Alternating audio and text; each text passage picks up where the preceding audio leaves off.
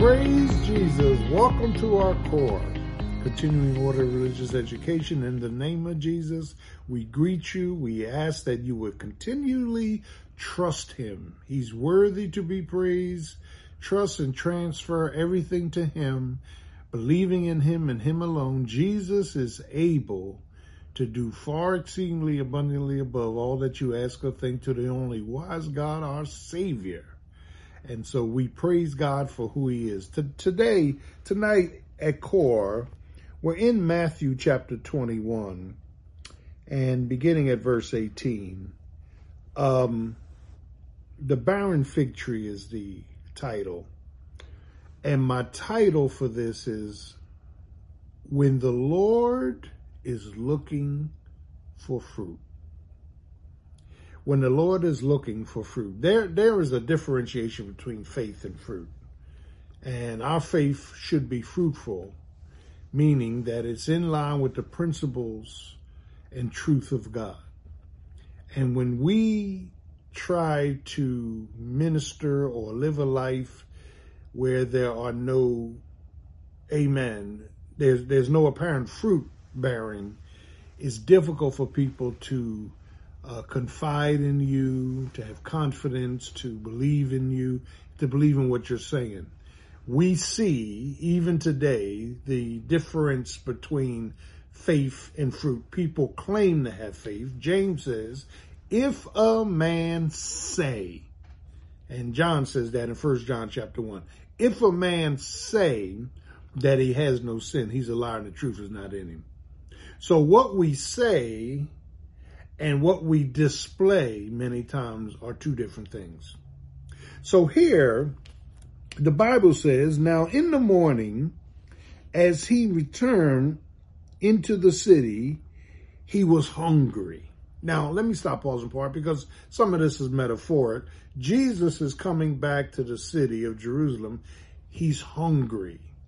He's remember he's 100% man, 100% God. In his humanity, he's hungry. In his humanity, John chapter 4, he was thirsty when he came to the well. So he's hungry. And the Bible says, being hung, being hungered, and when he saw, listen to this, a fig tree in the way.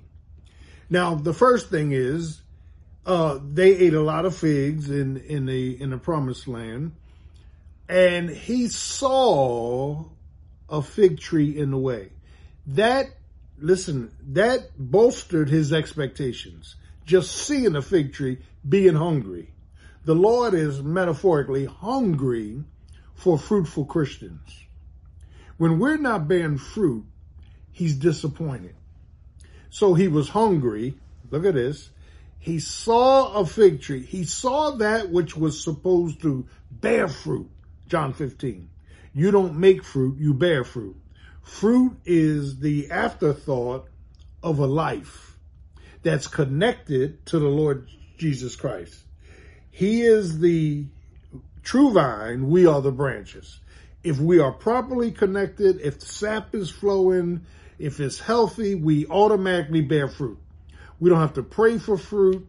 We don't have to make fruit. We don't manufacture fruit. Fruit is born. We, we bear fruit when the, when the branches are healthy and the branches are connected to the vine. When we abide in him, stay close to him and he abides in us, we automatically bear fruit. It's the fruit of the spirit. The fruit of the spirit, love, joy, peace, long suffering. Listen, the fruit of the spirit bears fruit because we are connected to the lordship of Jesus Christ. So he's hungry and he sees a fig tree, which ignites an expectation. And the Bible says, and as he came to it, notice he's approaching the fig tree. From a distance, he sees the fig tree. So his expectations is, I'm hungry. I am going to find figs. And as he came to the tree, and found nothing thereon but leaves only. Now let me stop pause apart because we go back to the ag- agricultural organization of a fig tree. in a fig tree, leaves grow first than the figs. So when you see leaves, you automatically think there's figs there because the leaves grow first. Okay. Uh, when you, when you, when you see the leaves, there should be figs there. All right. Now, now look at this process. The expectation is he sees leaves, but it has no figs. There is, metaphorically, there, there is the announcement, there is the expectation within him, and the natural growth process is this tree ought to have figs because I see leaves. So when the Lord looks at our lives and sees us, amen, as we talk about our faith, talk about our God, go to church, read our Bible, his expectation is they ought to be bearing fruit. So you can have religion with no growth of fruit. You can go to church and have no growth of fruit. You can be under the word and have no growth of fruit. And and and so when he when he came when he when he got close and saw nothing but the leaves, he cursed the fig tree because his hunger, his expectation of seeing fruit wasn't there. Now, now, now the fig tree is Israel. Okay. The, the, the whole fig tree concept is Israel. He cursed Israel because they weren't bearing fruit. So from a distance, he sees one thing, but as he gets closer, he sees another. When the Lord gets close to your life, what is he seeing? What is he really seeing? The appearance of a tree and fruit he can see from a distance. But as he gets close to your life and my life, what is he really seeing? And, and so he cursed, he cursed, he cursed the fig tree. And the disciples were surprised because the fig tree withered away immediately. The word of Jesus Christ makes things happen. He cursed the fig tree because the fig tree, which was supposed to be bearing fruit, was bearing no fruit. Now, this cursing doesn't mean he's sending you to hell or anything like that, but I'm talking about the judgment of believers. When you go to John 15 about the, the, the, the true vine and the branches, that context is not salvation, that's works. So if our works are not in line with what the Lord desires in our lives, amen, then we are judged for our works, not, not salvation, our works. And, and, and so they were, the disciples were surprised that the fig tree, they were mar- they marveled, verse 20, that the fig tree had dried up from the root and withered away. And Jesus answered and said unto them, now watch this now, he's taking them back to school. Verily I say unto you, if ye have faith and doubt not, ye shall not only do this, which is done to the fig tree. He is expanding this metaphorically to the disciples, just as I cursed that fig tree, you can do this also. Now this, and this is deep.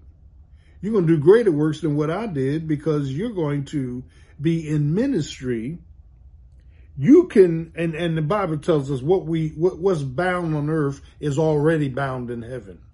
What's loosed on earth is already in the Greek loosed in heaven. But also, if ye shall say unto this mountain, be thou removed and be thou cast into the sea, it shall be done. And all things whatsoever you shall ask in prayer, believing ye shall receive. Now, this is amazing how Jesus takes a fruitless fig tree and deals with our faith, deals with us believing without seeing, deals with moving mountains in our lives, deals with bearing fruit in our lives, deals with our prayer life. That as we pray, we ought to believe what we're asking for in the name of Jesus. Again, the fig tree represents Israel. And the Sadducees, scribes, and Pharisees had no fruit. They claimed to have faith, but no fruit. Are you bearing fruit this morning, this, this evening? Galatians chapter 5, the fruit of the Spirit. Are you bearing love and joy and peace and long suffering, kindness and tenderness? If you're not bearing that, something is blocking the sap from the vine to you, the branches. His expectation was when I look at your life, a yielded life to my person, my principles, and my power, I'm expecting to partake of your fruit. How fruitful are you this evening? And if you're struggling with bearing fruit, read John 15. If you're struggling with bearing fruit, read Galatians chapter 5. If you're struggling with bearing fruit, take note of what you say you believe and how you're really living. Somebody ought to be blessed by your fruit. Your fruit is not for you It's for others to pick it off and partake of it. Be fruitful in Jesus Christ, and He will bless you. God bless you. Have a great evening.